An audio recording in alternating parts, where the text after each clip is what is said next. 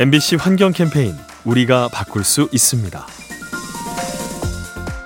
요즘 일부 매장들이 탁 트인 느낌을 주기 위해 개방형 인테리어를 도입하고 있죠.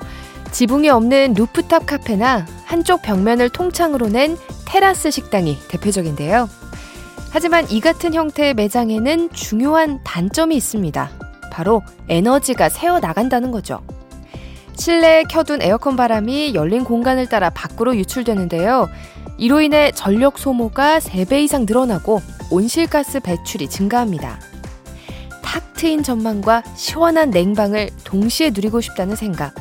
기후위기 시대에 지나친 욕심이 아닐까요? 이 캠페인은 오늘도 당신 편 MBC 라디오에서 전해드렸습니다.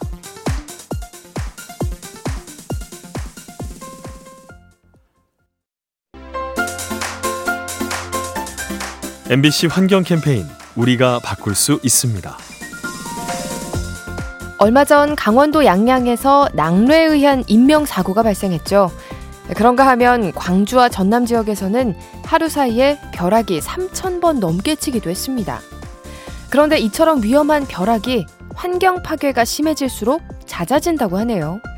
지구 온난화로 수증기가 늘어서 낙뢰 횟수가 증가하고 대기오염 물질이 구름을 더 쉽게 만드는 겁니다. 실제로 고온 다습하면서 대기오염이 심한 인도는 지난해에만 900여 명이 낙뢰 사고로 숨진 바 있죠. 기상 여건을 불안하게 만드는 기후 변화, 우리의 안전을 위협할 수 있습니다. 이 캠페인은 오늘도 당신 편 MBC 라디오에서 전해드렸습니다.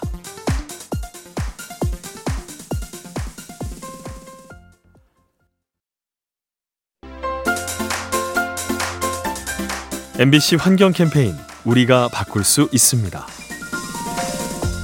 장마철의 필수품인 우산은 버릴 때 분리배출을 하기가 어렵죠. 비를 막는 천 부분은 합성 섬유고 그 밑에 우산대는 철입니다. 그리고 손잡이는 플라스틱이라서 분해하기가 까다롭죠. 그렇다 보니 우산을 통째로 종량제 봉투에 버리는데요. 고장난 부분을 빼면 멀쩡한 자원이어서 아깝다는 생각이 듭니다. 이 때문에 일부 지자체가 우산 수리센터를 운영 중인데요. 사람들이 망가진 우산을 가져오면 부품만 갈아서 다시 쓰는 겁니다. 버려지는 물건을 자원으로 되살리는 문화, 더 많은 곳에 도입되면 좋겠습니다. 이 캠페인은 오늘도 당신 편 MBC 라디오에서 전해드렸습니다.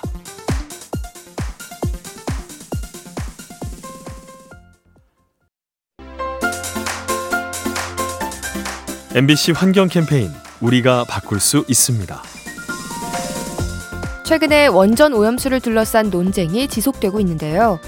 이쯤에서 이 모든 문제의 발단을 돌아볼 필요가 있습니다. 12년 전 후쿠시마 인근에 지진과 해일이 발생해서 해안에 있던 원자력 발전소가 파손된 것이 사건의 시작인데요. 만약 해일이 덮친 그 자리에 원전 말고 다른 유형의 발전소가 있었다면 어땠을까요? 최소한 방사성 물질이 유출되는 일은 없었을 테고 사람들의 불안도 덜하지 않았을까요? 사고 발생 시 환경 훼손과 사회 갈등을 유발하는 원전. 미래 에너지로 적합한지 더 깊게 고민해야 합니다. 이 캠페인은 오늘도 당신 편 MBC 라디오에서 전해드렸습니다.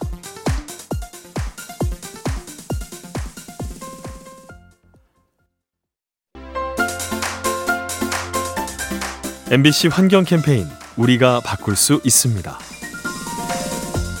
집안일을 하면서 환경을 지키는 방법 어떤 것들이 있을까요?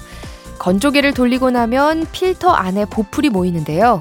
이걸 물로 씻어내면 미세한 섬유 조각이 강으로 흘러갈 수 있죠.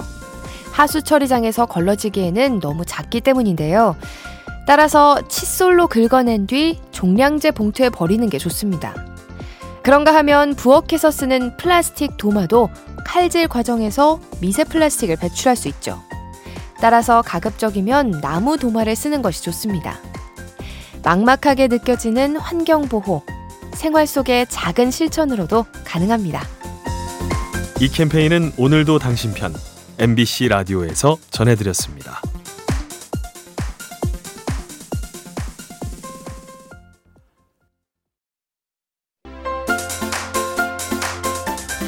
MBC 환경 캠페인 우리가 바꿀 수 있습니다.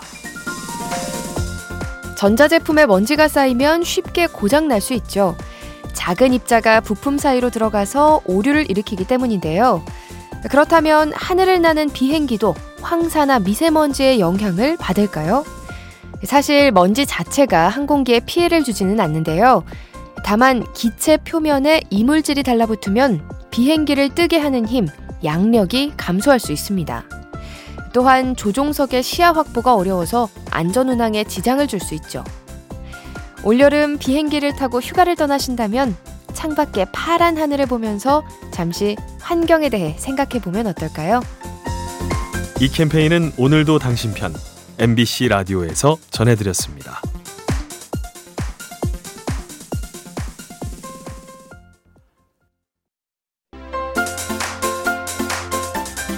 MBC 환경 캠페인 우리가 바꿀 수 있습니다.